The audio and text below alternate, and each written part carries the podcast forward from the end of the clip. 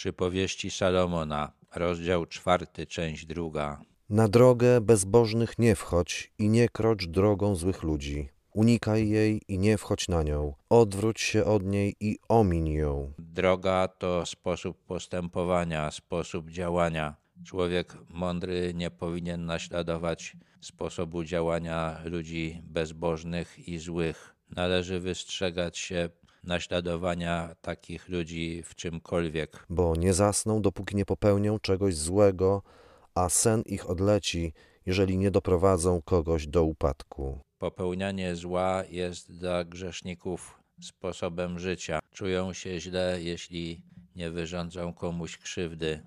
Między innymi dlatego nie należy ich naśladować w czymkolwiek. Bo chleb, który jedzą, to chleb bezeceństwa, a wino, które piją, to gwałt. Chleb to codzienne pożywienie, to coś, co daje człowiekowi siłę. Bezeceństwo to postępowanie nikczemne, podłe. To słowo hebrajskie można też przetłumaczyć jako niesprawiedliwość. Źli ludzie po popełnieniu niegodziwości czują się dobrze. Zło, które popełniają, dodaje im siły. Ludzie piją wino, bo ich rozwesela i sprawia, że czują się lepiej. Podobnie oddziaływuje na, na psychikę złego człowieka gwałt, który popełnia. Ale droga sprawiedliwych jest jak blask zorzy porannej, która coraz jaśniej świeci aż do białego dnia. Rano słońce wschodzi i świeci coraz jaśniej, coraz lepiej wszystko widać. Podobnie człowiek, który postępuje sprawiedliwie, będzie coraz lepiej widział, coraz więcej będzie rozumiał. Droga bezbożnych jest jak ciemna noc. Nie wiedzą, na czym mogą się potknąć. Bezbożne, złe postępowanie oddziaływuje na umysł człowieka przeciwnie. Ktoś taki coraz mniej rozumie, coraz gorzej orientuje się w swojej sytuacji i to w końcu doprowadza go do upadku, do porażki.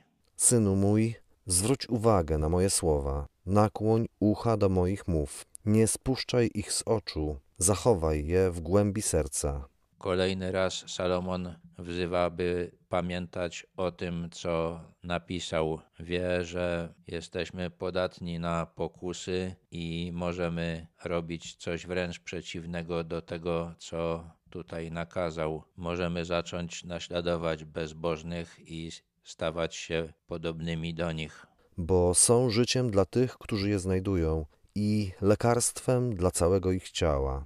Salomon uważa, że jego nakazy mogą uratować życie i zapewnić dobre samopoczucie temu, kto je zachowuje. Czujniej niż wszystkiego innego strzeż swego serca, bo z niego tryska źródło życia. Serce to dla Żyda ośrodek najważniejszych myśli. Wystrzeganie się bezbożnego postępowania to sposób na utrzymywanie czystości myśli. Jeśli będziemy mieli czyste myśli, to będziemy mieli też chęć do życia i energię w sobie. Oddal od siebie fałsz ust i trzymaj z dala od siebie przewrotność warg. Ludzie bezbożni i źli kłamią i mówią przewrotnie, czyli starają się wprowadzić w błąd słuchacza. Jeśli chcemy zachować czyste serce, musimy się tego wystrzegać. Niech Twoje oczy patrzą wprost, a Twoje powieki niech będą zwrócone prosto przed siebie. Bacz na tor, po którym ma stąpać Twoja noga, i niech będą pewne wszystkie Twoje drogi. Kłamca zwykle nie patrzy prosto w oczy rozmówcy. Jeśli człowiek gdzieś idzie, to powinien patrzeć, gdzie idzie, czyli patrzeć przed siebie. Mądry człowiek, gdy coś robi, też robi to bardzo uważnie. Jeśli idzie, to taką drogą, która jest bezpieczna. Jeżeli coś robi, to też w sposób, który jest bezpieczny. Salomon już wspominał o tym, że poszukiwanie mądrości kończy się poszukiwaniem Boga. Ten, kto chce się ustrzec od niebezpieczeństwa, przekona się, że najlepszym sposobem na to jest pełnienie tego, co Bóg nakazuje. Nie zbaczaj ani na prawo, ani na lewo. Powstrzymuj swoją nogę od złego. ta bezpieczna droga jest wąska. Bóg też jasno określił, co jest dobre, a co złe. Każde odstępstwo od woli Boga jest złem i narażeniem się na niebezpieczeństwo.